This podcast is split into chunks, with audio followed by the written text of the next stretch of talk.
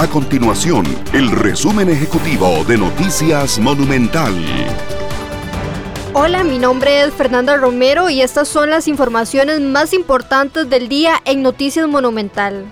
Dos de los 30 detenidos el pasado lunes por el caso Cochinilla quedaron en libertad, mientras que la audiencia de solicitud de medidas cautelares continúa contra los restantes 28 imputados. Se trata de un empresario de la constructora Alzo Frutales, de apellidos Abarca Quesada, quien tendrá impedimento de salida del país y deberá presentarse a firmar una vez a la semana. Además, un geólogo del Ministerio de Ambiente, de apellido Sureña Villalobos, quedó en libertad sin ningún tipo de medida cautelar.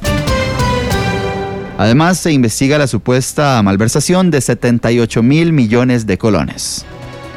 Estas y otras informaciones usted las puede encontrar en nuestro sitio web www.monumental.co.cr. Nuestro compromiso es mantener a Costa Rica informada. Esto fue el resumen ejecutivo de Noticias Monumental.